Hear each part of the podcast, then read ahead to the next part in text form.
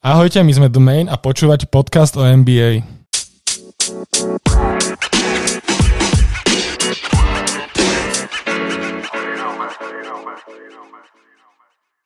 Na rozdiel od úvodného dielu sme sa teraz rozhodli rozdeliť športy do jednotlivých podcastov. Tento podcast venujeme teda NBA. Vedľa mňa už sedí Dosty, aby sme rozobrali tie najhorúcejšie témy, čo za uplynulý týždeň sa stali v NBA a tak ako sme slúbili minule, rozoberieme aj tohtoročný draft. Takže ahoj Dosty. Ahoj Samo, ďakujem pekne za opätovné prizvanie na športovú podcastovú palubovku. E, od prvého podcastu, čo sme sa nevideli, celkom prekvapivo sa stali celkom veľké veci. E, prvou je trade Russella Westbrooka do Washingtonu Wizards za Johna Walla a prvé kolo draftu 2023. E, sú na to také zaujímavé, e, zaujímavé ovácie, aj negatívne, aj pozitívne, ale skôr pre, prevládajú tie negatívne. Čo to znamená pre oba týmy? Takže veľmi správne si poznamenal, že sa udial celkom významný trade, aj napriek tomu, že sme si už viacerí mysleli, že free, free agency čas e, tie sezóny už je v podstate za nami. No, čo sa týka tohto konkrétneho tradu, tak uh, ťažko povedať, ktorý tým na tom získal viac, ale ktorý na tom stratil. To ukáže pravdepodobne až e, sezóna a jej priebeh. Ale osobne si myslím, že do väčšieho risku išiel určite Houston, ktorý síce dostal prvo, prvokolový pik v roku 2023, čo je teda minimálne fajn aktívum do nejakých ďalších budúcich obchodov ale na strane druhej dostáva hráča, ktorý v podstate od decembra 2018 nehral a je veľmi ťažko predpovedateľné, akým spôsobom dokáže nadviazať na svoje predchádzajúce výkony. Takže je to taká trošku neznáma pre management Houstonu. Zatiaľ, čo na strane druhej Washington dostal hráča, ktorý v podstate podáva v NBA už e, pomerne stabilné výkony, to znamená Rasla Westbrooka, ktorý priemeruje cca s 27 bodmi na zápas, takže tam asi vedia, čo môžu očakávať a myslím si, že pre Washington to bude posila minimálne smerom k playoff. Dobre. Mm, myslíš si, že bude lepšie fungovať spolupráca medzi Bradleym Billom a Russellom Westbrookom vo Wizards alebo medzi Hardenom a Johnom Wallom v Houstone? Čo, vzhľadom k tomu, že si myslím, že sa vymenil jeden zlý kontrakt za ešte horší, tak si myslím, že tá spolupráca bude veľmi naštrbená v jednom aj v druhom týme. Respektíve nechcem byť nejakým eh, negatívnym eh, prorokom, ale vzhľadom k tomu, že John Wall a aj Russell Westbrook sú hráči, ktorí potrebujú loptu, sú to veľmi dominantní rozohrávači na lopte, zatiaľ čo James Harden a aj Bradley Bill sú veľmi strelecky disponovaní hráči a podľa môjho názoru sú aj lepší ako na jednej strane Russell Westbrook a na druhej strane John Wall, tak myslím si, že tá chémia hlavne na rozohrávke nemusí úplne ideálne fungovať. Takže opäť ako uvidíme, čo, čo prinesie sezóna, ale ke, keby som si mal typnúť, tak eh, si myslím, že lepšie bude fungovať chémia medzi Bradley Billom a Russellom Westbrookom. No ale ešte sa naskytá otázka, že čo bez Houstonom, ak sa potvrdí to, že by mal byť vytredovaný aj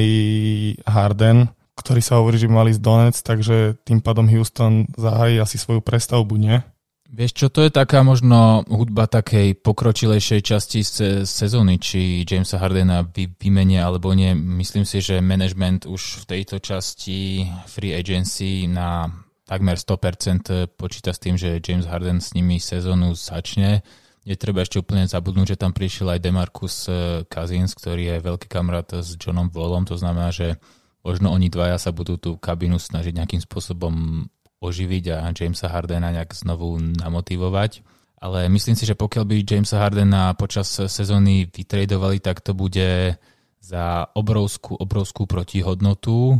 Myslím si, že až za protihodnotu takých rozmerov, že Houston by nemusel ísť nutne do prestavby. Napríklad, čo som započul v súvislosti s potenciálnymi výmenami do Nets, tak Nets za ňo ponúkali štyroch uh, už v, sú, v súčasnosti celkom dobrých hráčov, nejaké mladé talenty a piky, takže tam by to tuším bolo, že štyria hráči a nejaké piky za jedného hráča, takže tá prestavba by nemusela byť e, nutná si myslím, ale je to naozaj všetko hudba pokročilejšej časti sezóny. Takže si myslí, že Houston už tento trade neuskutoční teda pred sezónou?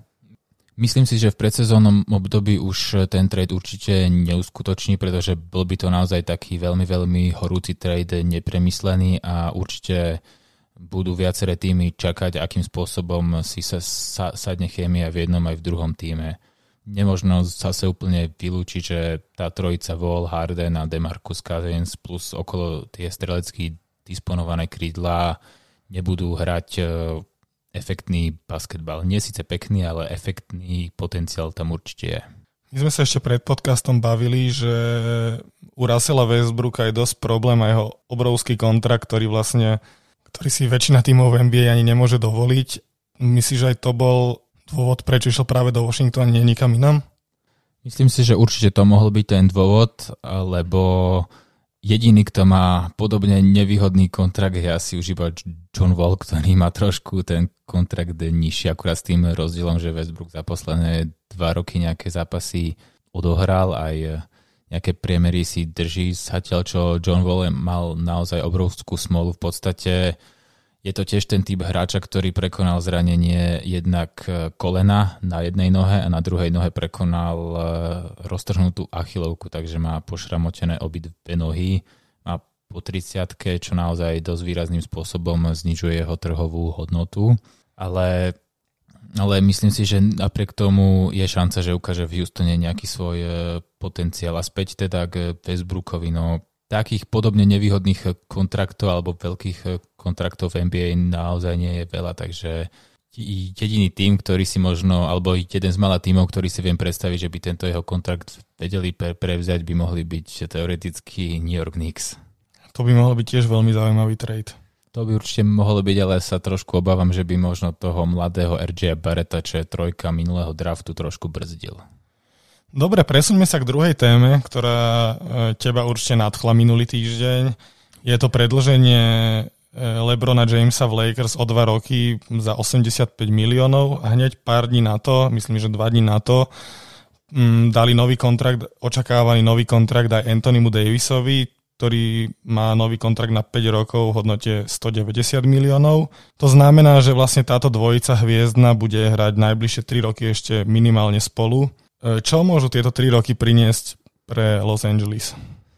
Takže myslím si, že najbližšie tri roky môžu pre fanúšikov LA Lakers, ale aj pre celú organizáciu priniesť e, mnoho zaujímavých e, vecí. Takou najočakávanejšou je asi to, že či sa podarí Lebronovi a Anthonymu Davisovi vytvoriť takú nejakú dynastiu, ktorej sa podarí priniesť opakovane do Staples Centra 1, 2, 3, 4 tituly, to uvidíme, to je samozrejme ešte hudba budúcnosti, ale samozrejme vytvorenie dynastie je to, čo celý management LA aj e, fanúšikovia sledujú.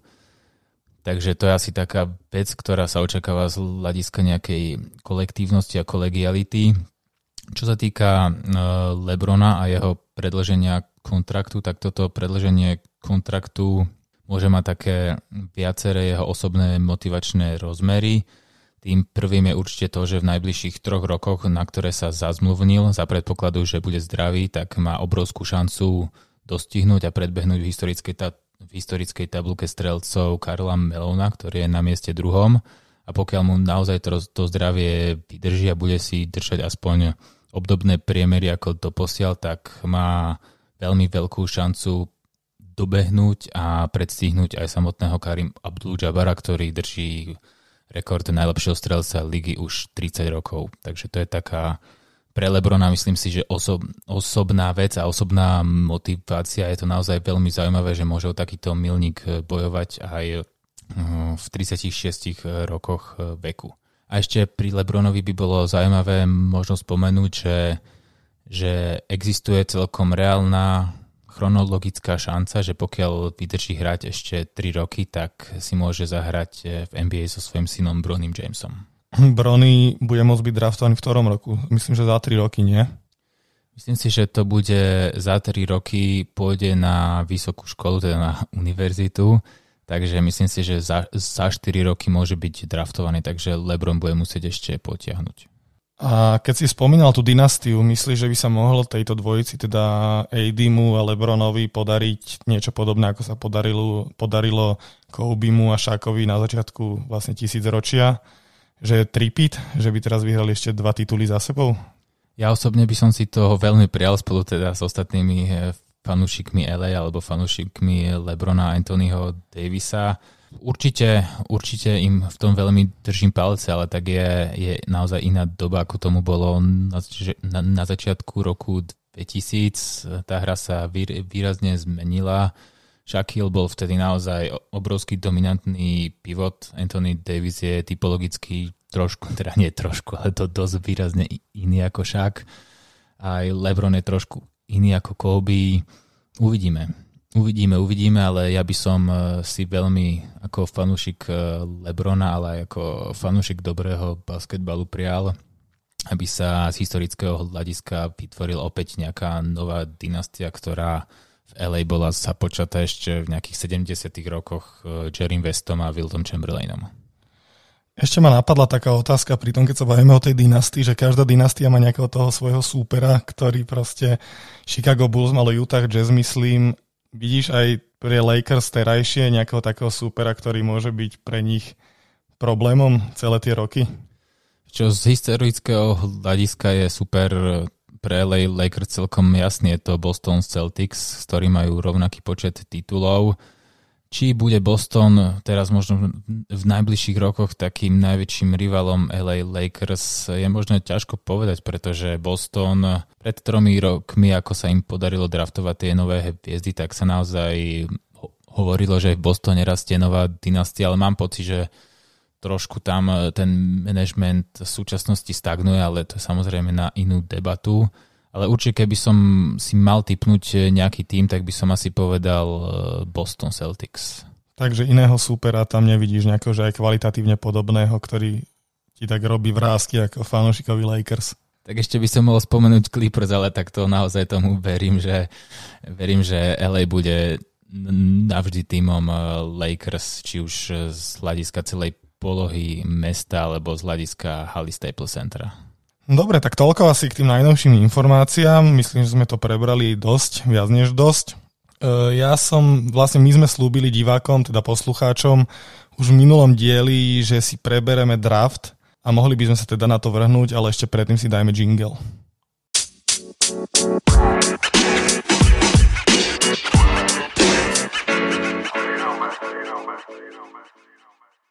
Tak teda vrhníme sa na ten draft. E, tento rok bol celkom netradičný tým, že sa vlastne kvôli covidu konal e, iba cez internet a ešte z jedného hľadiska bol netradičný. Zdalo sa mi, že ako keby ľudia boli trošku sklamaní z kvality prospektov, ktoré, z ktorých pozostával draft. Myslíš, že zaostávali kvalitatívne za minulými rokmi? Vieš čo, to, či zaostali kvalitatívne alebo nezaostali sa ukáže podľa môjho názoru až e, v priebehu sezóny, hlavne vtedy, keď e, hráči dostanú priestor na palubovke, ale určite je pr- pravda, že oproti posledným možno 5-6 rokom sa nehovorilo tak výrazne o hráčoch, ktorí mali byť draftovaní v prvom kole, takže, takže naozaj, no boli aj médiá možno trošku skeptickejšie k eh, ďalším možným talentom, ktorí môžu z tohto ročného draftu vzísť, ale počkajme si na sezónu a na výkony jednotlivých draftovaných hráčov. Dobre, ešte taká otázka, teda mňa napadla. Mm, čo potrebuje moderný hráč na to, aby mohol vstúpiť do NBA a možno tam nejak urobiť aj nejaký, nejaký odkaz?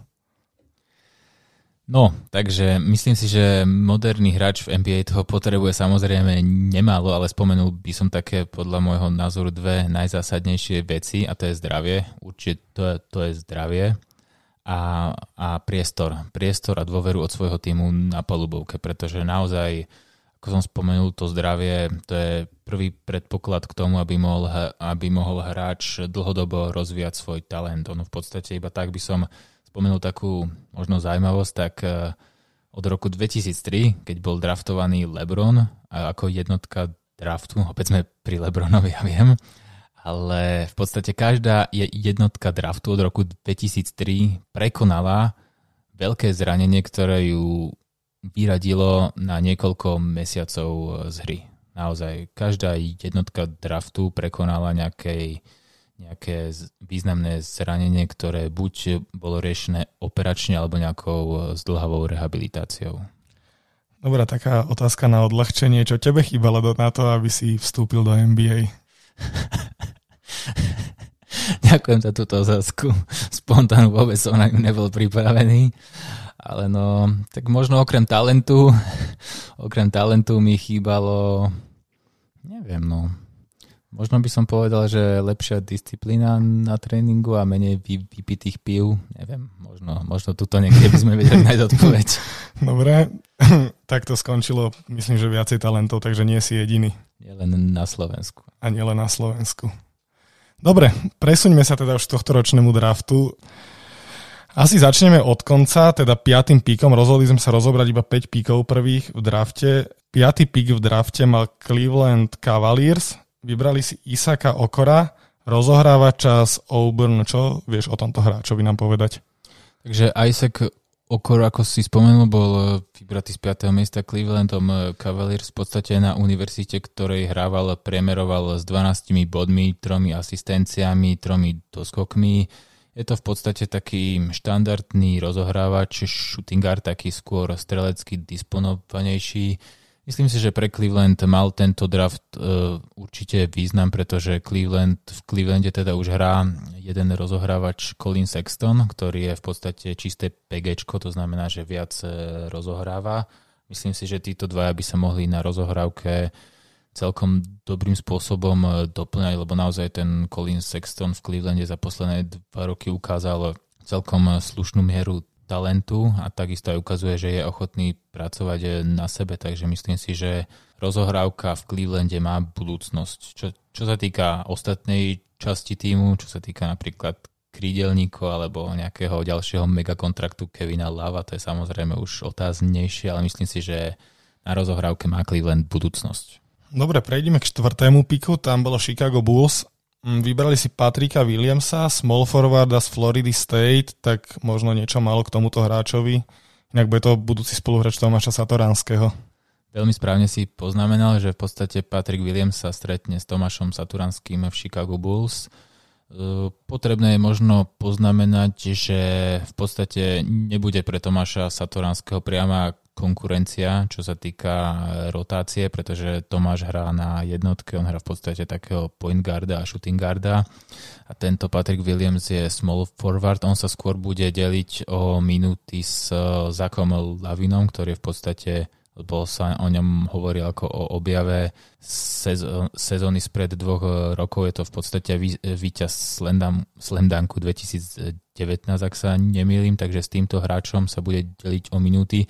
Dôležité je, aby ten draft mal význam, aby teda dostal nejaké minúty a aby v podstate za Lavine nehral iba na úkor jeho si myslím. Dobre. Na trojke mm, myslím, že tento pick by sme si mohli nechať možno úplne nakoniec, lebo to je možno najviac rozoberaná téma tohto draftu. Tak, tak. Tak preskočme trojku, tu si dáme po jednotke, tak to troška zamiešame karty. Uh, je zaujímavý aj druhý pick, pretože tam sú Golden State Warriors, inak veľmi nabitý tým, totálne trápený zraneniami a oni si z druhého miesta vybrali Jamesa Weissmana centra z Univerzity Memphis. Čo tento hráč môže priniesť do Oaklandu? Tento ťah uh, spočívajúci vo výbere Jamesa Weissmana je na strane Golden State celkom logický, pretože v podstate už posledné dva roky ich celkom tlačí bota, jak sa povie, na pozícii centra. V podstate od odchodu Javala Megiho a Demarcusa Kazinsa ne, nevedia nájsť stabilného centra, ktorý by, ktorý by doplnil inak, inak ich celkom širokú rotáciu. James Weissman je taký prototyp celkom mladého, agilného a pre NBA použiteľného pivota.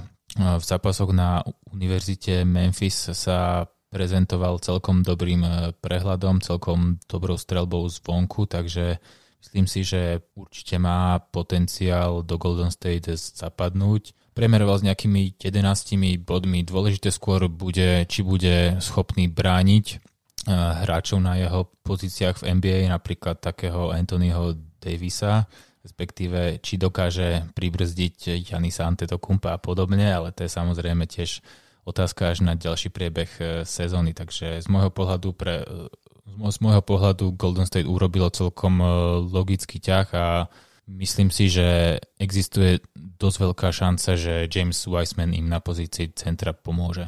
Dobre, toto bolo veľmi obšírne o Jamesovi Weissmanovi. Poďme na jednotku draftu, to mala Minnesota Timberwolves. Vybrali si Anthonyho Edwardsa, shooting guarda z Georgie. Čo povieš k tomuto hráčovi?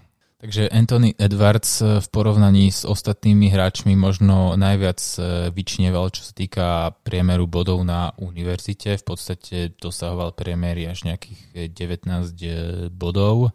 Určite ide to prototyp pre NBA takého dnešného vhodného hráča. Je atletický, je pohybovo veľmi dobre disponovaný, takisto má, má strelu zvonku, takže určite potenciál pre NBA tam je, akurát možno je trošku, nechcem povedať, že zaražajúce, ale také možno na prvý pohľad neúplne pochopiteľné, že Minnesota si ťahala shooting guarda, pritom oni v podstate vo svojej rotácii majú niekoľko dobrých e, rozohrávačov, napríklad by som spomenul Rickyho Rubia a D'Angela Rasla, takže Takže verím tomu, že Anthony Edwards nebude len nejakým zahrievačom e, lavičky, že D'Angelo Russell a Ricky Rubio nebudú hrať e, na jeho úkor, ale že sa bude tréner Minnesota snažiť ho dostať e, do rotácie. A bola to inak prekvapivá jednotka draftu, alebo tak sa to nejak čakalo, že toto bude tá jednotka? Čo, e, tento draft bol zaujímavý celkom tým, že do poslednej chvíle sa nevedelo, kto bude jednotka draftu. Dosť veľa sa hovorilo o tom, o kom sa budeme ešte baviť, že by mohol byť jednotka draftu. Ale tento Anthony Edwards, čo sa týka individuálnych e, schopností a skillsov, tak myslím si, že mierne, mierne nad ostatnými vyčneval po individuálnej stránke, takže myslím si, že to možno v podaní Minnesota rozhodlo. Dobre, poďme teda k tej trojke slúbenej. Tam bolo Charlotte Hornets alebo aj Michael Jordan. Áno, áno. A vybral si Lamela Bala, známe meno z NBA, aj mimo NBA. Poingarda z eh, Ila, neviem prečítať to, tento tým, lebo... Z Austrálie. Za, proste hral v Austrálii. Tak, tak. tak poďme si povedať niečo k tomuto hráčovi. Tak uh, Lamelo Ball je v podstate, patrí do klonu Bolovcov, pochádza teda od, uh, z otca Lavara Bola, ktorý je v podstate taký... Čo, nie je úplne šťastie? je to úplne šťastie pre ňoho, ale on je taká E, Amerike celkom e, silnom, mediálne saturovaná osoba, ktorá má v médiách určitý vplyv a netají sa rôznymi výrokmi, ktoré sú často aj e, kontroverzné a sú viacej jeho synom v NBA na ťarchu než na prospech. Každopádne, ešte akože spomenul by som taký možno výrok, ktorý minulý rok vyslovil po odchode Lonza Bola, teda po jeho tradovaní, že LA Lakers nikdy nevyhrajú titul a vyšlo to hneď v tej nadchádzajúcej sezóne, takže to je také možno trošku úsmevné. Každopádne, čo sa týka konkrétne Lamala, no jeho štýl hry je veľmi podobný Lonzovi. Tí, čo, tí, tí, čo máte poňatie o Lonzovi Bolovi, respektíve o jeho, o jeho hre, tak uh, Viete, že je to rozohrávač e, veľmi šikovný, s e, loptou je veľmi dobrý ballhandler, nie je síce tak dobrý ako Kyrie Irving, ale je veľmi slušný ballhandler, má prehľad, naozaj e, vedel dávať parádne asisty ešte keď hrali, keď hrali po boku s Lebronom, čo je však jeho mínus, a čo je teda aj mínus tohto Lamela Bola, je tá strelba. Majú veľmi podobný štýl strelby, taký neviem ani ako, ako by som ho charakterizoval. Niekto by, by povedal, že to hádže odvajec, ale nehádže to úplne odvajec, hádže to tak taký veľmi zvláštny oblúk, niečo ako Sean Marion, kedy si strieľal šesky, takí pamätníci si určite budú pamätať na štýl Seana Mariona, tak e, trošku to pripomína aj štýl strelby bratov Bolovcov, takže každopádne bude to zaujímavé. No, je, je dôležité, aby aj Lamelo dostal týme, ktorý ho draftoval, teda pri Michaelovi Jordanovi priestor a hádam teda Michael Jordan na ňo nebude taký prísny, ako bol prísny na svojich spoluhráčov Chicago Bulls. Keby si mal porovnať dvoch bratov, Lonza Bola a Lamela Bola, tak ktorý má na to byť väčšia hviezda v NBA? Teda Lonzo už sa ukázal, Lamelo ešte nie, ale kto je, má väčšie predpoklady byť tou hviezdou? Presne tak, Lonzo sa už ukázal, akurát sa obávam, že nevyužil možno ten priestor, ktorý mal v LA a takisto ani v New Orleans sa mu to až tak možno nepodarilo, takže započul som aj názory, že Lonzo Ball má v najbližšej sezóne po boku Zajona Williamsa jednu z takých možno posledných šancí dať o sebe vedieť, že môže byť hviezda. Čo, čo, čo sa týka Lamela, tak e, prvú sezónu bude mať určite náročnú po boku Terryho Roziera, ktorý bude v podstate pravdepodobne ústredným rozohrávačom Charlotte Hornets.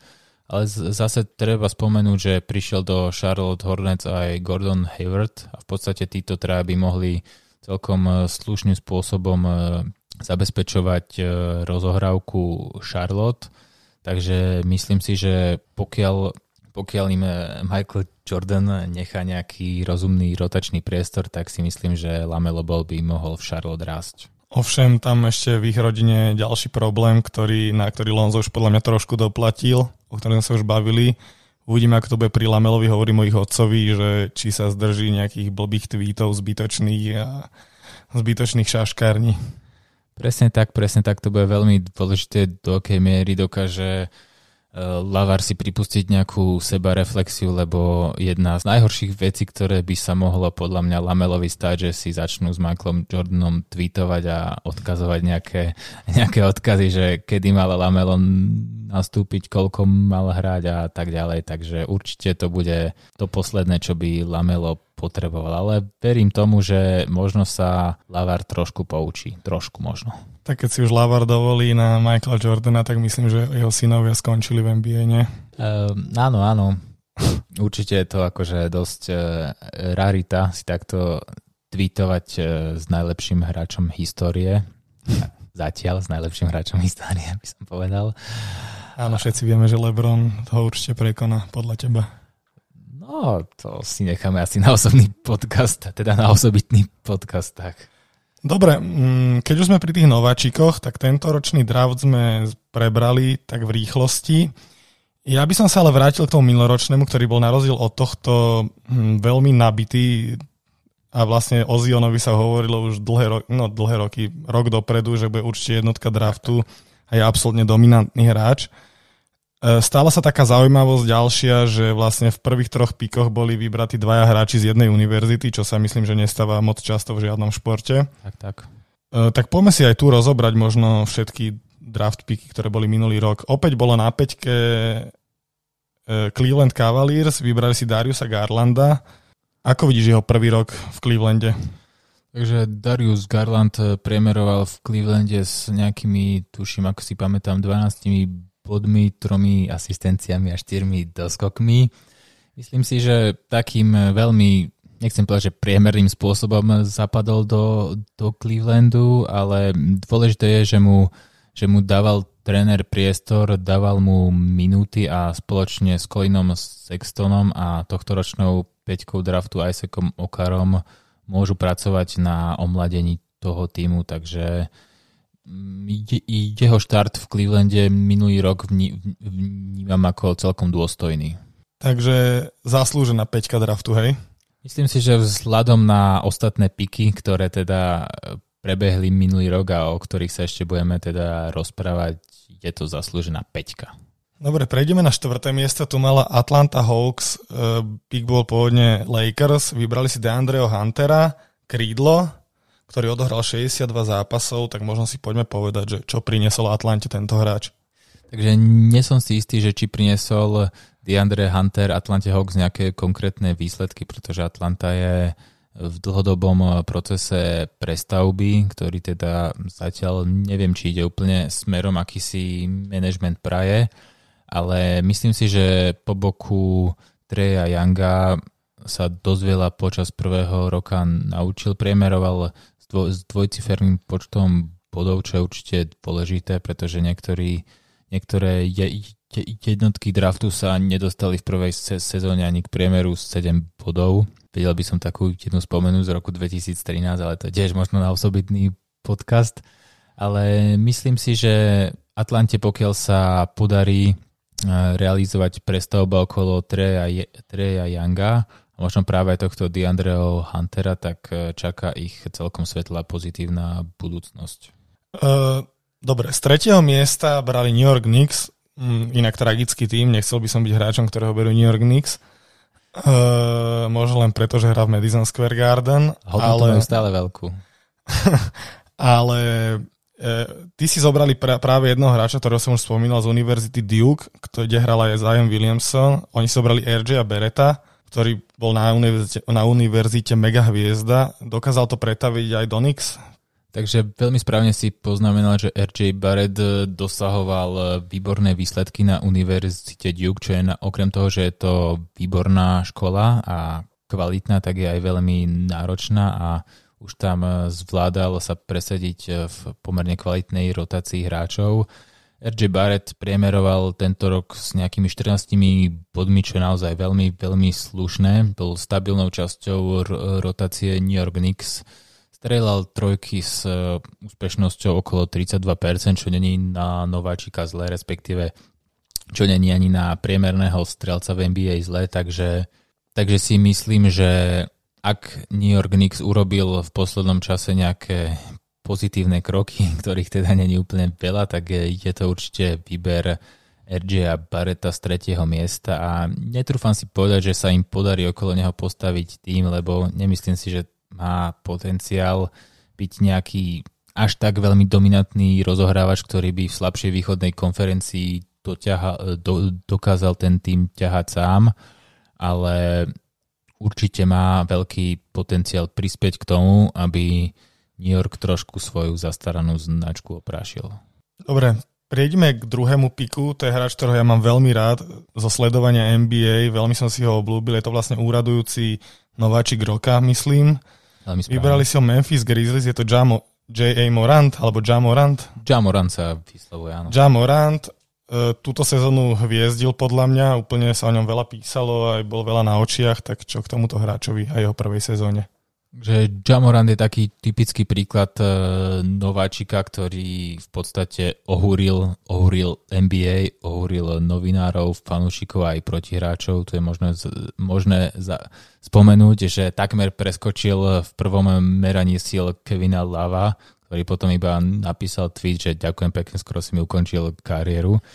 Takže naozaj Jamorant vletel do tej NBA vo veľkom štýle a naozaj na to, že prvý rok hral, tak ukázal pomerne aj e, silnú mentalitu, silné nervy, čo ukazoval do poslednej chvíle aj v Bubline, kedy, kedy bojovali s e, Portlandom o posledné postupové miesto, takže Jamorand je naozaj, naozaj veľký potenciál v NBA si myslím, má veľmi slušnú strelbu a vynikajúce atletické schopnosti, ale opäť hrá takým, takým veľmi dynamickým a skočným štýlom, ktorý môže byť náchylný na zranenie, takže treba mu držať palce, aby vydržalo zdravie, ale inak si myslím, že môže byť All-Star hviezda ligy čím skôr. No ja v to dúfam, lebo je mi akože fakt veľmi sympatický. Prvý pik v drafte mali New Orleans, New Orleans Pelicans, zobrali si Zajona Williamsona, čo sa čakalo odvždy, podľa mňa, že on tam pôjde. Zion mal, myslím, že tiež hneď v prvej sezóne dosť vážne zranenie, alebo do nej vstupoval dokonca so zranením. Tak ako sa mu vlastne podarila prvá sezóna, kde odohral 22 zápasov? Takže pri Zionovi je treba pod, je potrebné povedať je viacero vecí. No ja osobne som ho vnímal ako takého možno takého pingvína, ktorý vstupuje do NBA. Ešte keď som keď som pozeral nejaké jeho zápasy na univerzite. Bol som trošku skeptický, keď som ho videl hrať v príprave, pretože sa nevedel veľmi dostať eh, k lopte nevedel si sám eh, vytvoriť strelu, ale to bola samozrejme tá Summer League. Potom sa, sa, sa zranil, takže ja som bol naozaj veľmi skeptický, čo, čo, čo sa týka začiatku jeho sezóny a ešte hlavne kvôli tomu, že ešte predtým, ako dohral prvý zápas v NBA, tak podpísal 100 miliónovú zmluvu. Takže naozaj čakali sa od neho veľké veci. Ja som bol trošku skeptický, ale môžem povedať, že tá moja skepsa veľmi rýchlo opadla, keď som videl, ako on nastúpil v, prv, v prvých zápasoch. Naozaj ma udivovalo, že vzhľadom na jeho stavbu tela, ktorá je taká, povedzme, zavalitejšia objektívne, a takisto on, je, on není veľmi vysoký. Ja som typoval, že má tak okolo 2-3, čo je teda na, na štvorku, teda na pozícii power, forward, power forwarda, na ktorom hrá dosť málo, ale on má dokonca ešte menej. On má nejakých 198 cm, čo je výška na, na rozohrávača. A váha? Váha. Neviem, či sa nebavíme 115 plus, alebo 111, aby som mu zase nekryudil, ale naozaj tá váha môže byť dosť problém. Asi kvôli zraneniam, že? Presne tak, kvôli zraneniam, pretože opäť história si, história si, si pamätá mnoho veľmi dobre atleticky disponovaných hráčov, napríklad by som spomenul Blakea Griffina, čo je tiež jednotka draftu z roku 2009, to znamená iba o 10 rokov starší a to bol teda výrazne, výrazne na tom eh, lepšie, čo sa týka pomery výšky a váhy, bol, mal oveľa, by som povedal, menšie tukové zásoby, ako má Zion a má obrovské problémy so zraneniami a pravdepodobne mu to kariéru dosť eh, dovrzalo. Takže pri Zajonovi je naozaj veľmi kľúčové, aby si dal do poriadku pomer atletičnosti váhy. Tuši mu to odporúčali aj Nike, že v podstate bolo by fajn, keby takých 10-15 kg schudol, aby sa naozaj si nezničil kolena v prv... V prv... Aby bol pekný v reklame. Tak, aby bol pekný aj, aj v reklame. Však keď si si spomenieme na to video, ako ho draftoval Adam Silver pred rokom, tak to sa komu bolo normálne tak úzke, že naozaj akože bola mu tesné. No. Dobre, tak toto bol ešte minuloročný draft, ktorý, ktorý sme si pripomenuli, možno sme si povedali, aké boli prvé sezóny daných hráčov. Vrátil by som sa ale k tohto ročnému draftu ešte. Česko-Slovensko má hráča v drafte, je to konkrétne Čech Vít Krejčí, ktorého si vybral Washington Wizards, ktorý ho hneď vymenil do Oklahoma City Thunder. Myslím, že ho vybrali v druhom kole z 37. miesta. Áno. E, má šancu tento hráč, jak sa vraví v Amerike, urobiť tým nastúpiť v NBA? Tak vzhľadom k tomu, že je to náš sused, ale nielen vzhľadom k tomu, ale je to Európa, na každom Európanovi držíme v NBA palce, ale o to viac, že je to v podstate náš e, sused z Českej republiky, takže veľmi mu držíme palce, aby sa presadil. Ono to trošku bude určite závisieť od toho, či ostane v Oklahome alebo neostane v Oklahome. Bude veľmi závisieť od nejakého ďalšieho týmu, od prístupu trénera, od toho, akým spôsobom sa dokáže nastaviť na tú americkú mentalitu. Myslím si však, že ak by ostal v Oklahoma City Thunder, ktorá je akurát v prestavbe, tak tam by mohol mať e, celkom ideálne podmienky k tomu, aby dostal šancu ukázať e, potenciál, ktorý v ňom je. On je v podstate rozohrávač, obdobne ako Tomáš Satoranský, takže mal by hrávať na pozícii jednotky v Oklahome. Nespomínam si, že by bola nejaká výrazná jednotka na rozohrávke, takže, takže dopredu by tam e, nemal mať nejakú komplikáciu zásadnú. A jeho štart vidíš akože v nejakom horizonte rokov, alebo ako?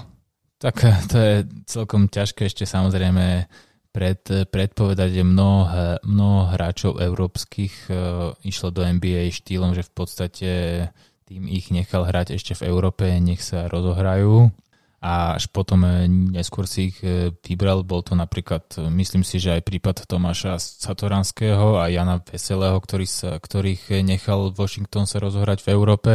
Takisto to bol prípad aj Rickyho Rubia, ktorý dlhé roky hral v Španielsku predtým, ako ako sa dostal do NBA.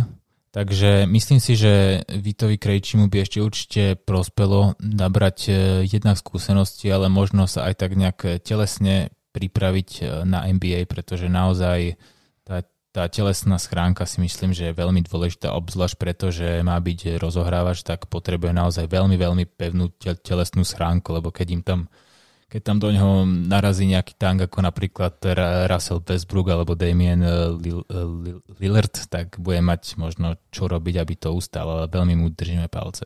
Dobre, ale aby sme nakoniec nechválili iba bratov Čechov, tak dali sme im tzv. lekciu z efektivity, lebo oni mali piatich, v histórii piatich hráčov v NBA, my iba jedného, ktorí odhrali iba jednu sezónu a má titul. To z piatich hráčov nemá ani jeden, takže sme lepší Prezeta. od našich bratov Čechov. Čo, čo, čo sa týka pomer počtu hráčov k, pomer, k pomeru počtu ringov, tak sme na tom určite lepšie. Týmto pozdravujeme Richarda Petrušku.